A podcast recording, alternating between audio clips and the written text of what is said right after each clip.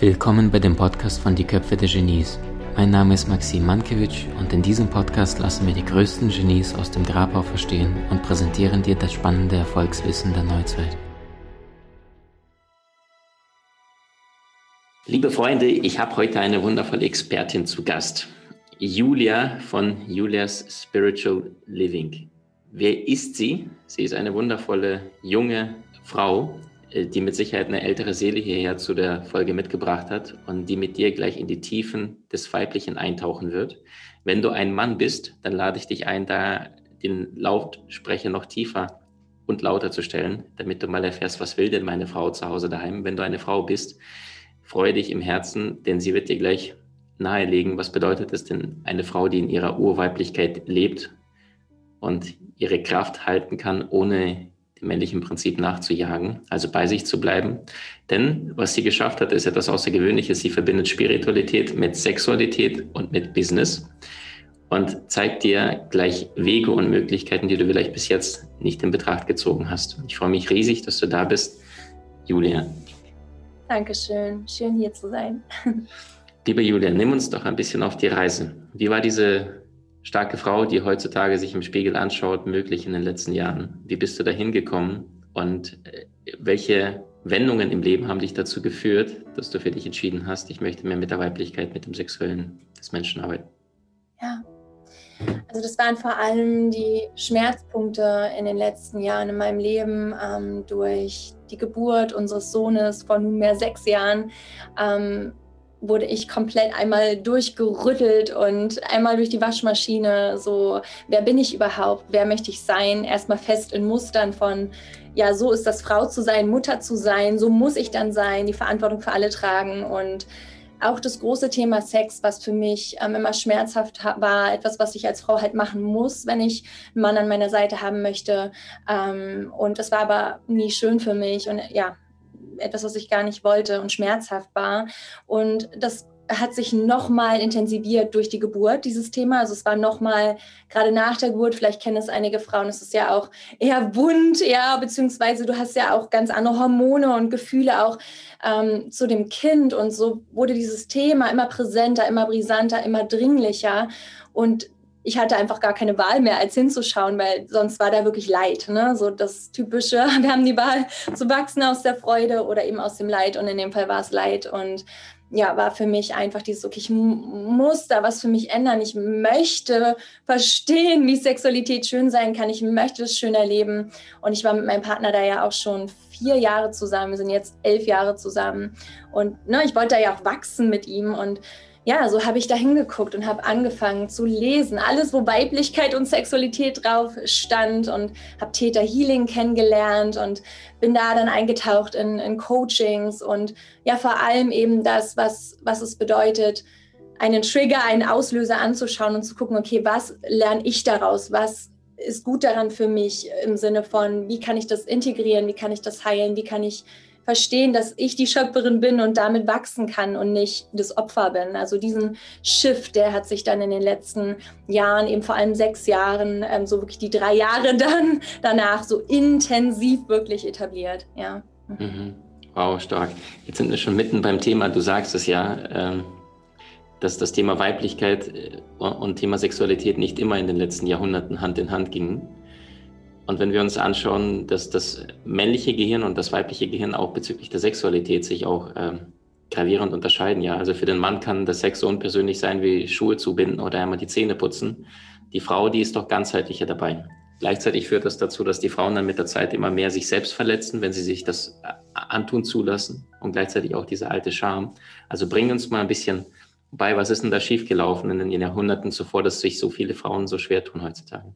Ja, Ja, also zum einen haben wir den Ansatz, den historischen Ansatz, das, was du gerade schon angesprochen hast, ähm, was wirklich ja Jahrhunderte geht, wenn nicht Jahrtausende, ganz ehrlich. Also wie weit geht es zurück, dass wir die Institution Kirche haben, ab von Religion und wie wir Religion lieben und auch feiern können, aber die Institution, die ja ähm, ja durch diese Welt gezogen ist, mit Kriegen und mit so läuft es und Hexenverbrennung und also all diese strukturellen und historischen ähm, Begebenheiten, die die wir immer noch spüren. Also wir wissen heute, es ist nicht nur, nicht nur spirituell, esoterisch, energetisch, es ist epigenetisch. Ja, wir vererben diese Informationen und diese Dinge, die passiert sind.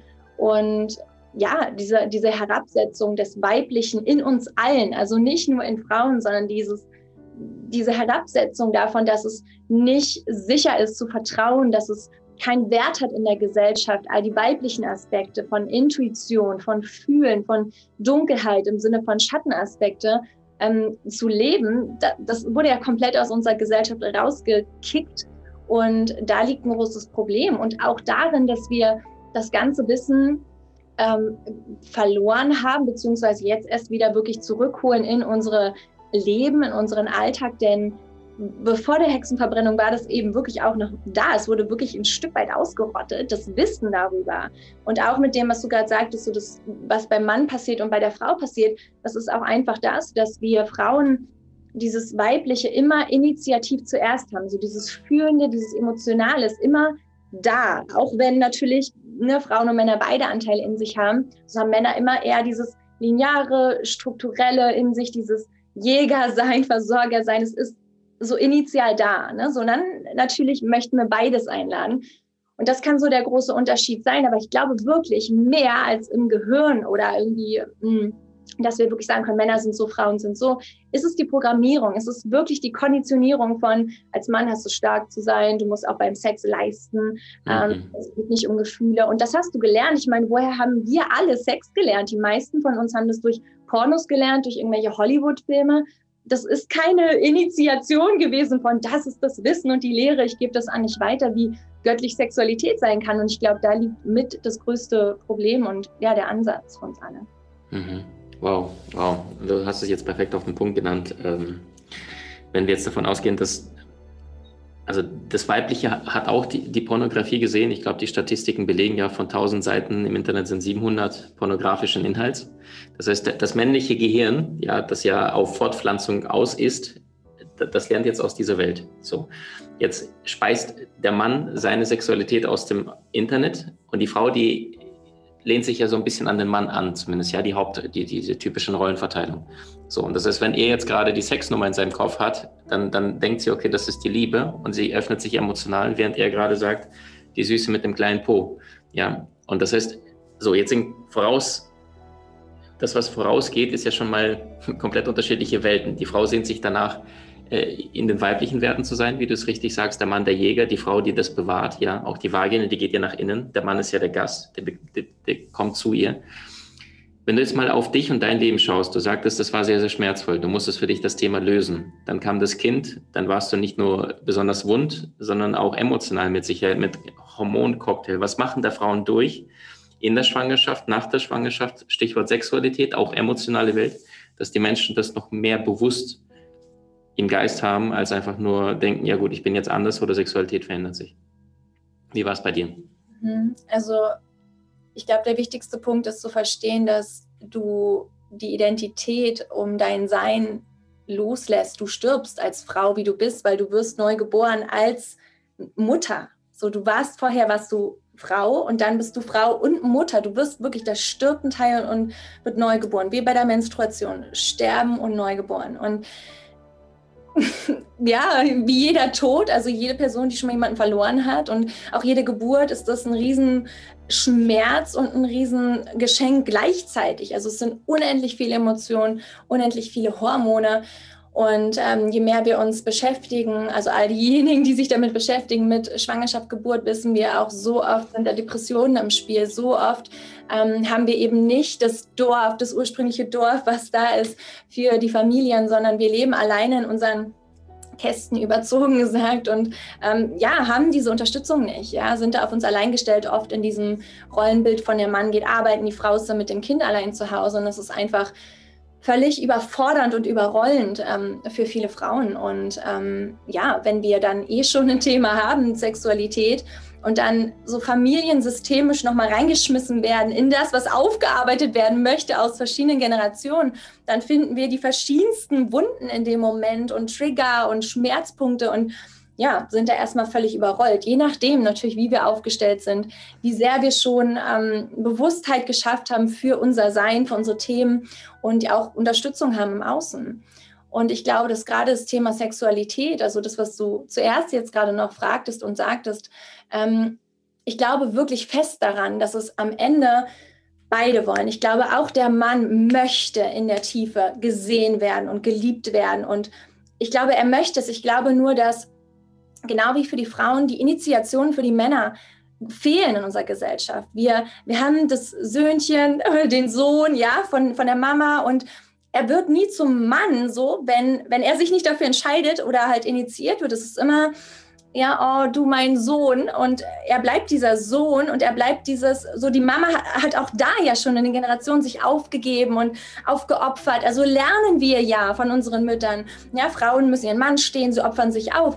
Und genauso die Frau. Und so kommen wir in Beziehungen oft als die Frau, die ihren Mann steht und sich um alles kümmern muss und der Mann noch als, ich sage es wirklich mal überzogen, Muttersöhnchen. Und so sind wir in dieser Struktur drin. Und wie begegnen wir uns da im Sex? Es ist so es ist sehr verquer eigentlich, ne? weil oft ist es so, dass Frauen sich dann so fühlen als die, die Mama für den Mann und auch der Mann sich fühlt, ja, sie tut alles, also das ist so, das muss so sein, dass sie alles für mich macht. Und daher mal hinzuschauen und zu gucken, okay, wie können wir das uns neu begegnen, ja, als Mann und Frau, wie können wir beide initiieren, uns ins Frausein, ins Mannsein hinein und erinnern, das wahrlich männliche Prinzip, was wir noch gar nicht integriert haben, was sehr wichtig ist, ist, ich sehe dich, ich bin präsent mit dir, ich bin bewusst hier mit dir in diesem Moment, ich sehe dich als Bewusstsein und ich bin Bewusstsein.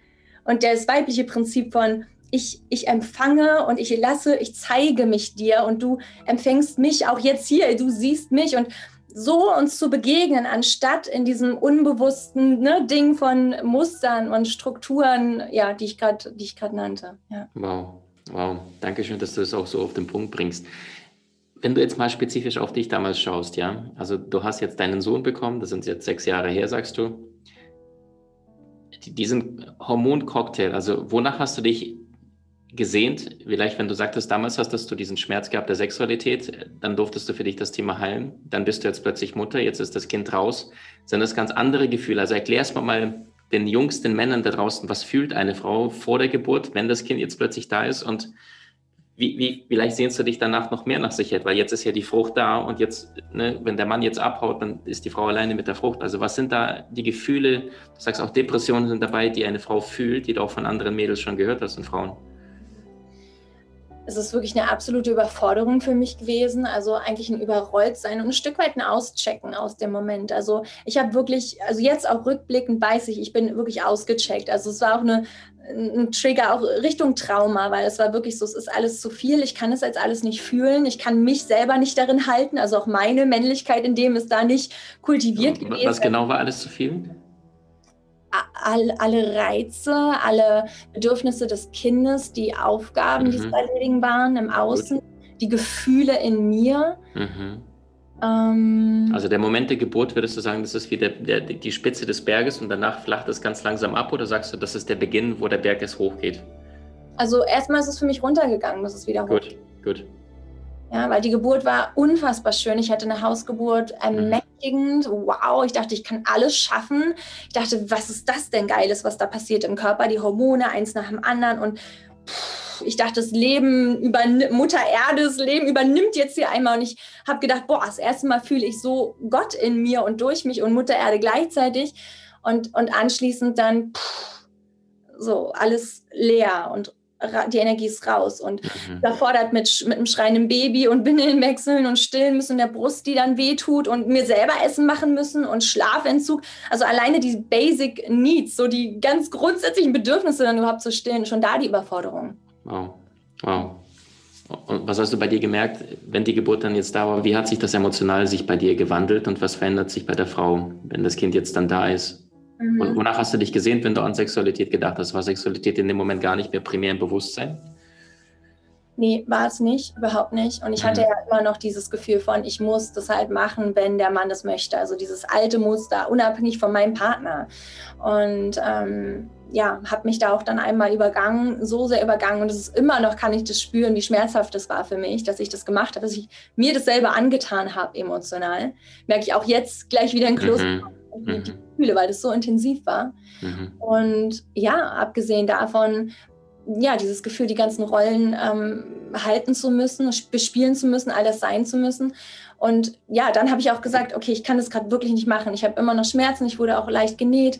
Ähm, nach der Geburt war ich leicht gerissen, weil mhm. Damm hatte, was ja auch mal oft passiert und manchmal passiert. Und ähm, ja, dann war es erstmal so, okay, dann habe ich jetzt erstmal halt keinen Sex und dann irgendwann kam wieder so ein bisschen Lust, aber damit auch das Thema, dass ich es auch wieder angucken muss. Ja? Ähm, weil wenn ich dann mich verbinden wollte mit meinem Herzmann, kam auch schnell wieder dieses Gefühl von, ich werde benutzt, ich werde übergangen. Also diese alten Grundmuster, die da bei mir schon immer da waren, sozusagen. Vielen Dank fürs Eintauchen. Jetzt. Du hast Menschen in deinem Umfeld, die dir besonders wichtig sind? So teile den Podcast mit ihnen und wenn du es möchtest, bewerte und abonniere diesen. Wenn du noch schneller deine Meisterschaft erlangen möchtest, so findest du über 20 außergewöhnliche Videokurse in unserer Genieakademie unter maximmankiewicz.com.